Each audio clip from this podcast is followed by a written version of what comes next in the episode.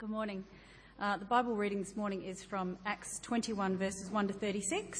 You can follow it along on the screen, and also you can find it on the Church Bible, um, which we have out in the foyer, and you'll find that on page 1728. Okay. Okay, so beginning from verse 1. After we had torn ourselves away from them, we put out to sea and sailed straight to Cos. The next day we went to Rhodes and from there to Patara. We found a ship crossing over to Phoenicia, went on board and set sail. After sighting Cyprus and passing to the south of it, we sailed on to Syria. We landed at Tyre, where our ship was to unload its cargo. We sought out the disciples there and stayed with them seven days. Through the Spirit, they urged Paul not to go to Jerusalem. When it was time to leave, we left and continued on our way. All of them, including wives and children, accompanied us out of the city. And there on the beach, we knelt to pray. After saying goodbye to each other, we went aboard the ship, and they returned home.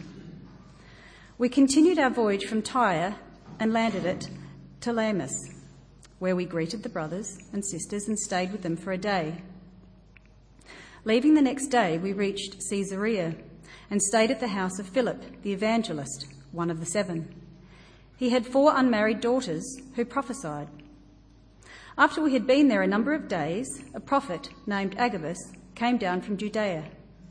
Coming over to us, he took Paul's belt, tied his own hands and feet with it, and said, The Holy Spirit says, In this way, the Jewish leaders in Jerusalem will bind the owner of this belt and will hand him over to the Gentiles. When we heard this, we and the people there pleaded with Paul not to go to, up to Jerusalem.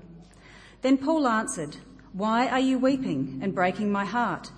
I am ready not only to be bound, but also to die in Jerusalem for the name of the Lord Jesus. When he would not be dissuaded, we gave up and said, The Lord's will be done. After this, we started on our way up to Jerusalem. Some of the disciples from Caesarea accompanied us and brought us up to the home of Mnason, where we were to stay. He was a man from Cyprus and one of the early disciples. When we arrived at Jerusalem, the brothers and sisters received us warmly. The next day, Paul and the rest of us went to see James, and all the elders were present. Paul greeted them and reported in detail what God had done among the Gentiles through his ministry. When they heard this, they praised God. Then they said to Paul, You see, brother, how many thousands of Jews have believed, and all of them are zealous for the law.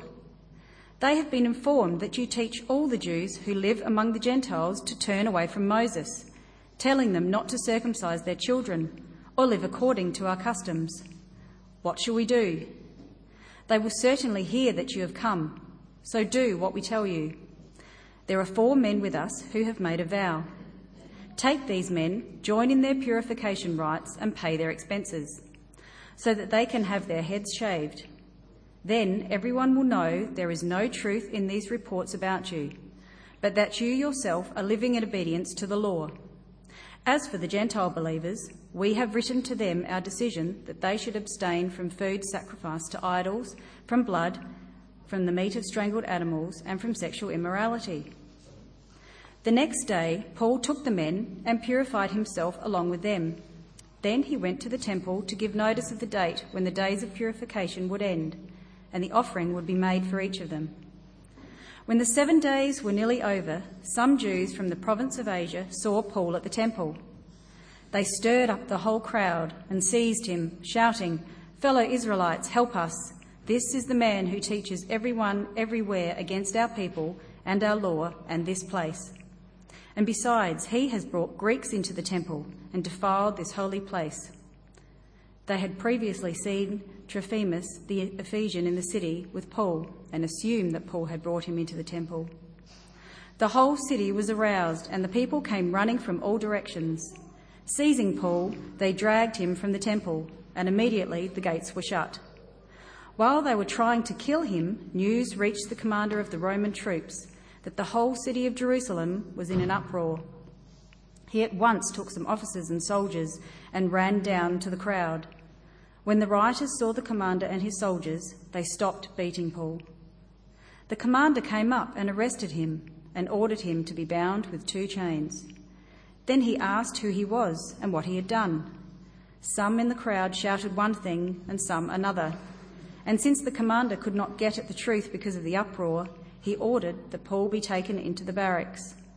When Paul reached the steps, the violence of the mob was so great he had to be carried by the soldiers. The crowd that followed kept shouting, Get rid of him. Hey, friends, how about we pray? Dear Lord and Father, we know you have lots to say and that you say it most clearly in your word. So we ask that you speak clearly to us now. Help us to look at your Apostle Paul and what you ask of him and how you, he applied your commission. And so challenge us in the way we might learn in the next few minutes. And help me to draw out of, the, of Acts, uh, out of this lesson before us, something helpful. And we ask this in Jesus' name.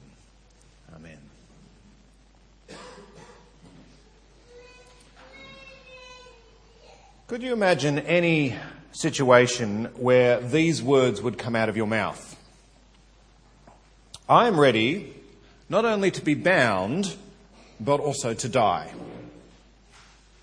I'm ready not only to be bound, but also to die. Can you imagine any situation at all where you would have that fit into your conversation? It's the kind of statement that heroes say in movies. You know, an Avenger runs into the battle saying, It's all right. I'm ready not only to be bound, but also to die. Or perhaps it's a statement you would hear from someone as they set off to war. It's the kind of statement you would use when you knew the odds were against you. Certainly not a statement you would use in safe, comfortable, conservative Adelaide Hills without any offence intended. I mean, could you imagine leaving for work uh, or uni or school or whatever it is that you might be doing this week uh, and shouting out to your family or your housemate as you shut the front door, Have a great day for me. I'm ready not only to be bound, but to die. See ya. That's what the Apostle Paul said to his friends in Acts 21 as he got ready to leave for work. Friends, I want to take you over the next few weeks to the last section of the Acts of the Apostles. And I realize that you have not recently moved through the early chapters uh, of Acts, and so this may feel like you're sort of jumping in midstream into the torrents and trying to work out how to, how to swim. Uh, so, to help, can I direct your attention to the handout that I've uh, given today? If you can open that up, you should see there uh, at the top an outline of what has happened so far in Acts. It may help you as you read your Bible over the coming weeks. I'm going to be with you for about five weeks or so. Uh, and uh, hopefully, it'll give you some orientation to Acts so that you can see how that has worked out. Uh, what has happened so far in Acts is that the good news of Jesus, his death, his resurrection, which happened at the end of the Gospels, has been declared. It, it was declared first to the Jewish people, starting in their capital, Jerusalem. And then it, it went out further to the region of Judea, which is the Jewish region that surrounded Jerusalem. And then it spread further on to the Samaritans in the, in the region of Samaria. And then it got as far flung as Damascus and Asia Minor, as even Gentiles heard and accepted the news about Jesus. That's the development that you see as the gospel goes out in the Acts of the Apostles. And there's been some opposition along the way. By and large, Acts has given us a record of the massive growth of the first Christian church as witnesses testified to what they had seen and heard and been taught by the Lord Jesus.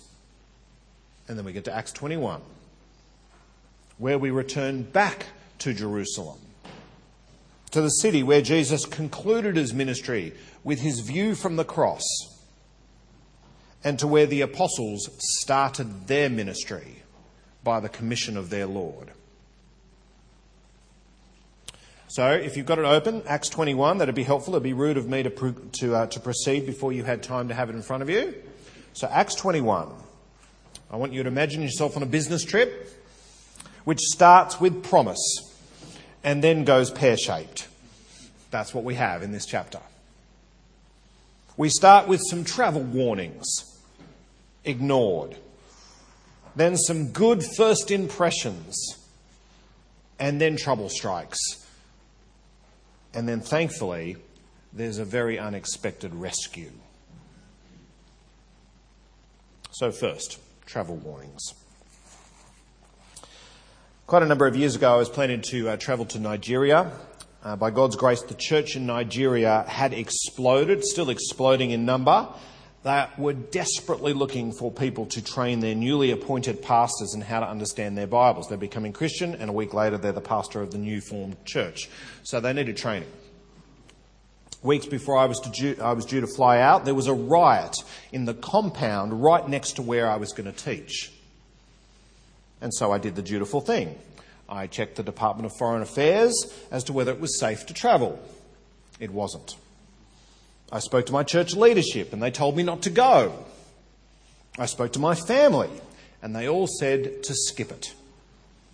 So what did I do?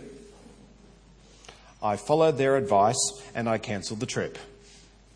That is the exact opposite to what Luke does, uh, to what Paul does in Luke's account here in Acts. In chapter 20, Paul has been meeting with the key leaders of Ephesus and reviewing their ministry. He spent a whole bunch of time with them before, reviewing the ministry. And in verse 22, look at Acts 20, uh, verse 22, Paul makes it clear that he thinks what he thinks he should do next. And he says, compelled by the Holy Spirit, I'm going to go back to Jerusalem, not knowing what is going to happen to me there. Now look at the prediction that follows in the very next verse. What I do know, says Paul, is that in every city the Holy Spirit warns me that prison and hardship are facing me. Now that's not quite the pitch I would put on a travel brochure. Would you? If you wanted to compel me to go off on some particular tour. Is any travel agents here? Now, can you imagine saying, I've got this fantastic idea. Why don't you go to this particular place in the world? The only thing I can tell you about it is that prison and hardship will await you there. Sign up here. Yet Paul knows what his job is. He says, I consider my life worth nothing if only I finish the race and complete the task that the Lord Jesus has given me. What is that task? the task of testifying to the gospel of God's grace.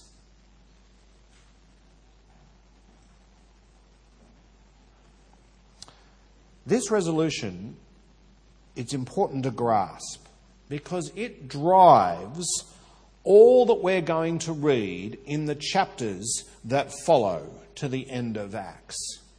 It drives everything that we will talk about in, in the next few weeks as we look at how this develops for Paul.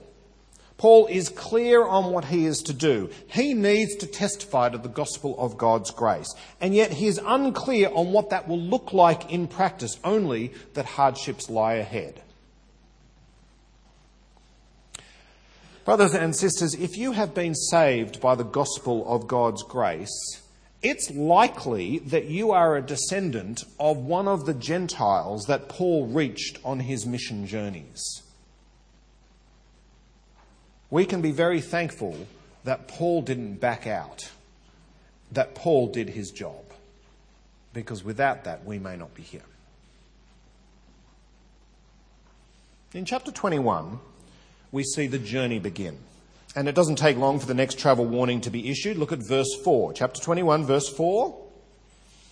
Finding the disciples in Tyre and staying with them, the day came for them to depart. And through the Spirit, they urged Paul not to go to Jerusalem. And yet, Paul, knowing his job, ignores and travels on. They reach Caesarea to stay with Philip the evangelist. And while there, a prophet named Agabus arrives. Look at verse 11. That's where the next travel warning comes. Agabus takes Paul's belt, he binds him, and he announces the Holy Spirit says, In this way, the Jews in Jerusalem will bind the owner of this belt and they will hand him over to the Gentiles. And the travelling companions all pleaded with Paul not to go to Jerusalem. Seems like a lonely place to be under the compulsion of a commission, doesn't it? I have no doubt that Paul's friends and the prophet and his travelling companions, they all had his best interests in mind, trying to dissuade him from travelling on to Jerusalem. I no doubt that they, that they were trying to do the right thing. In fact, did you notice it was the Holy Spirit who compelled him to go in the first place, and yet at each travel warning, the, the warning was given through the Spirit. Now, we know that the Holy Spirit doesn't contradict himself, so why compel someone only to warn them that hardship will come?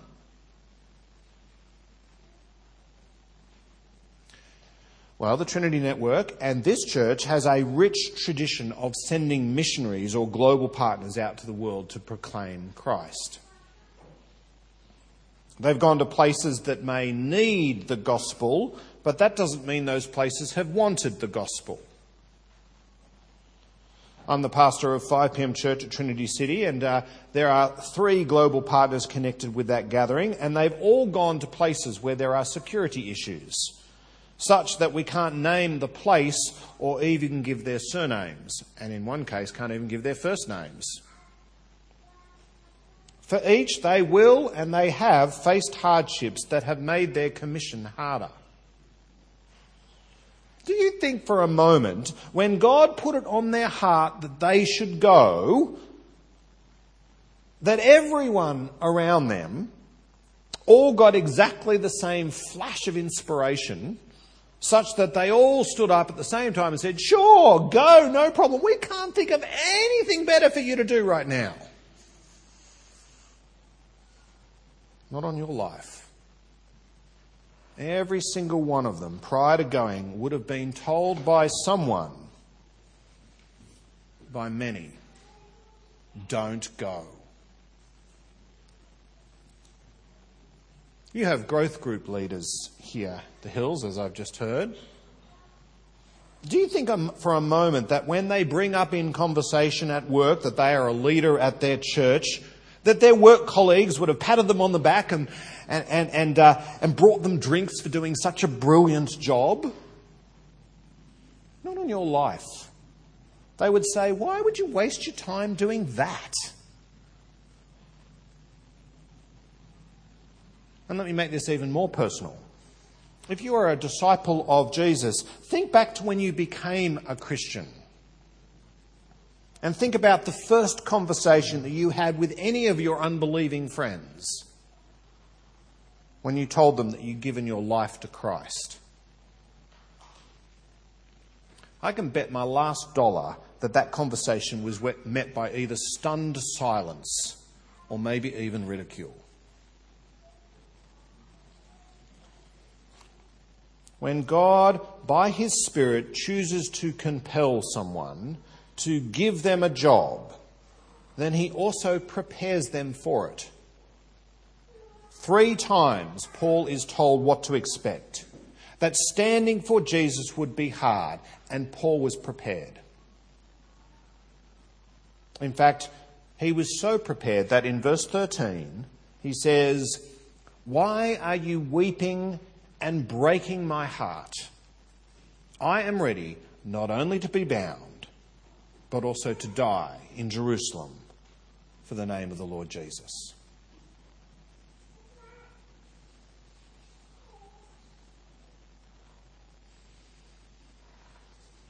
Well, Paul goes on, verse 17. He arrives in Jerusalem. Things don't seem so bad. Good first impressions maybe this trip wasn't such a bad idea after all. He's warmly greeted. In fact, he gets to catch up with his old mate James from the Jerusalem Council, the leader of the, the Christian and largely Jewish church in Jerusalem. They swap encouragements. Paul tells of what's happened in the ministry that he's been doing to the Gentiles, and hearing this, the believers in Jerusalem praise God. This is fantastic. And then James tells how thousands of Jews had become Christians. Oh, wow! I'm glad we're on the right side here. This is a wonderful thing to be involved in. Now, there's a slight cultural issue that needs to be addressed. You can see that in verse 21.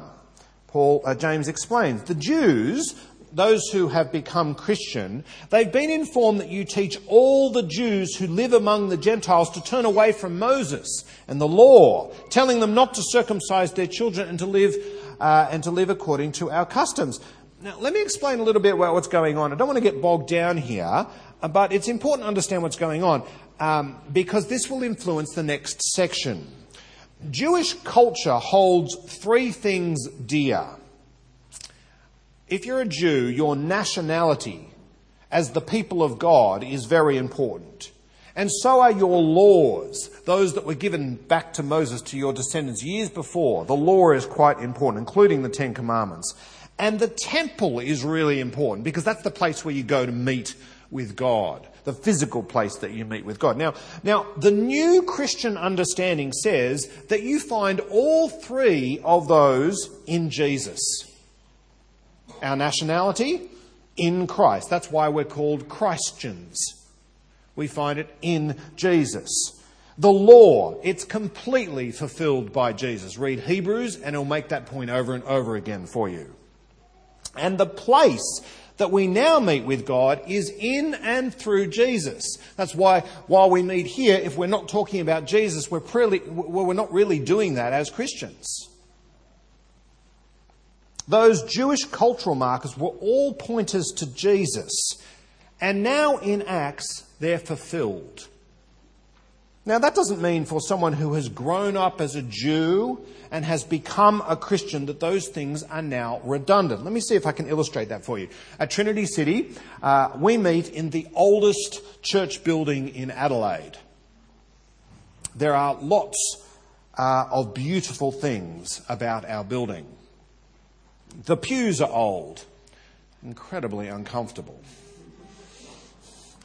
The stained glass is, is reverent.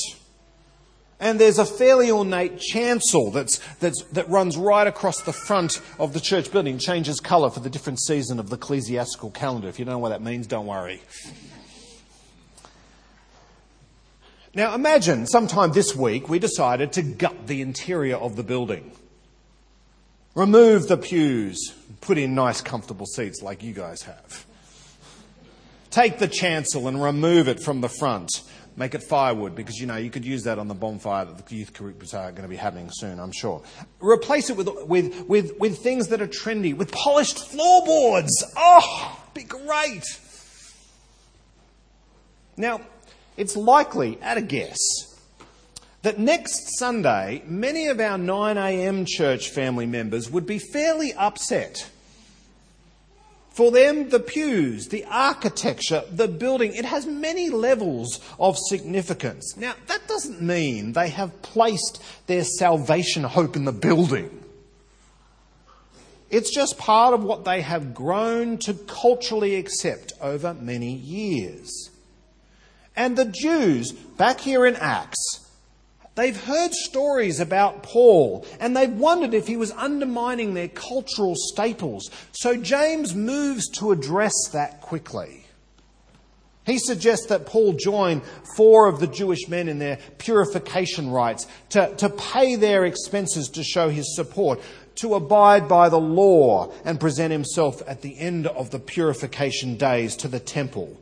And by doing that, those Jews who had become Christians would see that the claims about Paul weren't against Jewish customs, that they were false, that he was on their side. And that is what Paul does. Happy times. Now, I don't know if any of you have got nominal Christian family or friends. You know what I mean by nominal? As in, I like the idea of saying I'm Christian, but that doesn't actually affect a lot of what it is that I do. That's like saying I'm a cultural Christian. In my past, I've got lots of friends and family who have loved the idea that I've become Christian, haven't liked the idea so much that I've got serious about being Christian. particularly if it means that I can't make family lunch or that I miss that particular concert because church is on, or that I can't go out or do whatever it is that I'm doing because I want to be serving in a particular way. That's where nominal Christian uh, uh, thinking suddenly gets conflicted. And that's what we see Paul challenging because those who are Jews or cultural Jews have now become Christians and it's changed their life. Like the idea of you being Jewish, don't like you taking it seriously. Now, we need to spend some time, we could spend some time thinking about what it means to be all things to all people, which Paul teaches in 1 Corinthians 9, but maybe we can leave that to another time and to a senior pastor when they arrive. Something like that. Third, as our travelogue continues, trouble strikes. Some Jews, not Christian, from the province of Asia turn up and they see Paul in the temple area and they immediately stir up the crowd. Verse 28.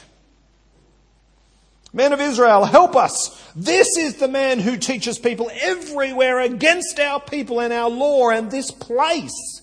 Because he has brought Greeks into the temple area and defiled this holy place. Now, notice that they accuse Paul of undermining those three cultural staples nationality, law, temple. And for good measure, they throw in some racism as well. They accuse him of bringing unclean people into the temple courts, which the writer Luke explains was a misunderstanding. The whole city's aroused. People come running. This isn't good. You know, seven days of effort to get the purification rites uh, in the temple, it's all thrown out the window. All of that good work is all based now, is all ruined because of false assumptions. And so they seize Paul, they drag him into the temple area, and they, th- they take him out of the temple area and throw him out the city gates. And there they try to kill him. This is where the friends, the prophet, the travelling partners, you know what they could all say, don't you? I told you so. Coming to Jerusalem was a bad idea. Why didn't you listen to us in the first place? You're stubborn, pig headed, and now you're possibly going to lose your life all based on a misunderstanding. Friends, standing up for Jesus is about being more concerned for his interests than your own. Standing up for Jesus is about being more concerned for his interests than your own. Let that sink in for a moment because often we know that, it just doesn't shape the way we do what we do. What Paul has put on display here is a desire to serve Jesus, even if there is a cost to himself. His commission was to go to Jerusalem and beyond. And at no point he was promised an easy ride. Earlier this year, along with some other more distinguished church leaders around Australia, I was asked to write a short answer to a question, which was this What are the major challenges facing Australian churches in 2018? Well, it is far above my station to be able to speak for Australian churches or from Christians in Australian churches. But here is what I wrote. Christians face the continued challenge to be in the world but not of it. The challenge for today is to proclaim Christ to a world where love, truth, and obedience are all self centered and fluid. And often the world interprets our love as oppressive hate. Christians are then caught in a dilemma. We don't want to retreat into our nice, safe Christian comfort zones and just shrug our shoulders while non believers hurtle headlong into eternal destruction. But when we engage with the world, we're constantly pressured and in various ways to various degrees to do that which which may compromise our core Christian convic- convictions. It's a lose, lose, lose situation. We either stay silent and then feel guilty because we know we really should be speaking up. Or we speak the truth and get slammed for being a bigot. Or we tell people what they want to hear and then feel bad for letting Jesus down and confirming people in their rebellion against God. A lose, lose, lose situation. Can you relate to that? Friends, standing for Jesus is hard work. It looks like it's been hard for Israel Folau, for those of you who follow rugby union. And it's been hard work for Paul. And it should not surprise us that it will be hard work at times for us as well. But that doesn't mean we should run away. And I say that because look what comes next a rescue, an unexpected rescue. Verse 31 While the mob was trying to kill Paul, news reached the commander of the Roman troops. So he gathered some of his officers and uh, soldiers and ran down to the scene to stop the beating. He arrests Paul, ordering him to be bound, and then asked what crime he committed. Verse 34 Some in the crowd shouted one thing, some another. And since the commander could not get the truth because of the uproar, he ordered that Paul be taken into the barracks. Presumably for Paul's own safety and to keep the peace. That was his job. So, from an unlikely place, the Roman authorities, Paul the Christian is rescued.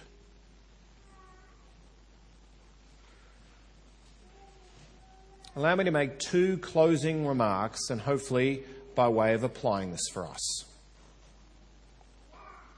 First, hardships in the Christian walk will happen. It should not stop us declaring Jesus. Friends, do you, know, do you know that? Hardships in the Christian walk will happen. Don't let it stop you declaring Jesus. Do you notice that all of the travel warnings came true? What the Holy Spirit had said, prison and hardship will be faced. They came to be. What the, what the prophet Agabus said through the Holy Spirit was that Paul would be bound and handed over to the Gentiles, and that came to be.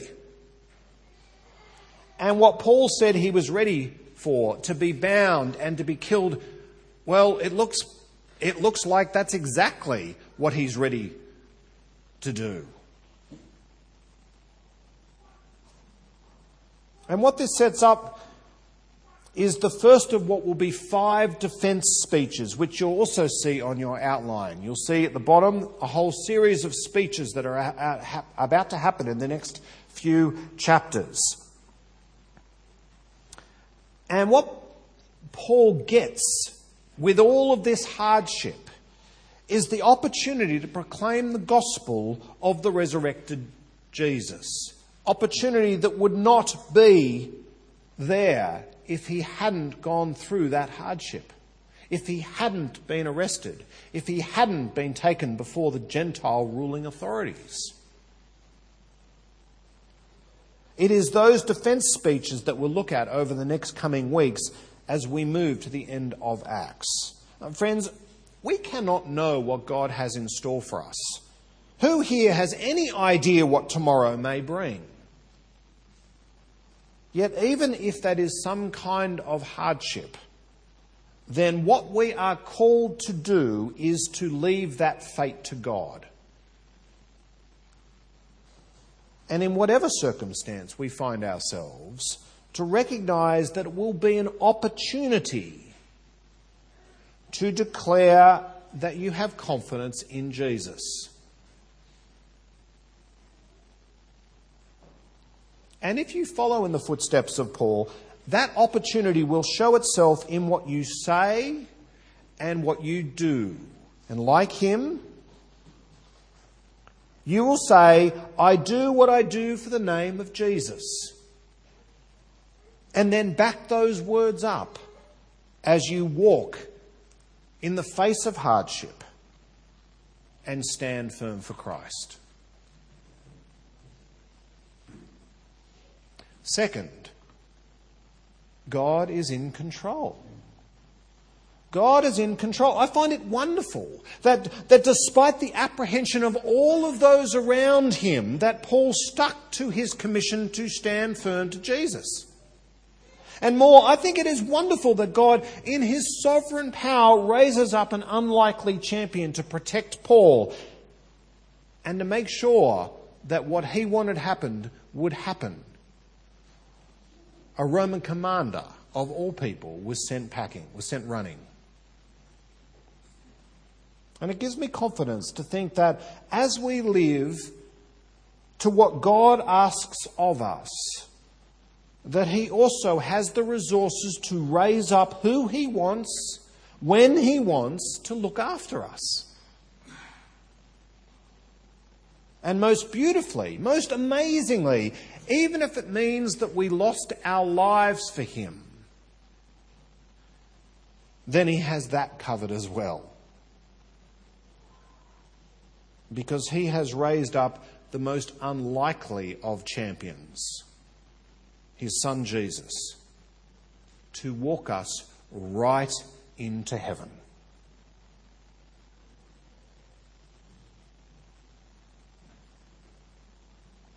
Don't let anyone tell you that putting your trust in Jesus is a bad idea. And to prepare yourself, here's a question to ask yourself Am I ready not only to be bound, but also to die for the name of the Lord Jesus? Friends, may I ask you, are you ready? And if the answer to that is yes, then what about your life shows that you are? I trust there's much. Let's pray. Lord and Father, prepare us to be set apart and to live our lives for the Lord Jesus. And Father, we ask that you would look after the things that you can look after that will protect us, so that even if we suffer or we experience hardships in that commission, that you will still care for us no matter what. And we ask this in the Lord Jesus' name. Amen.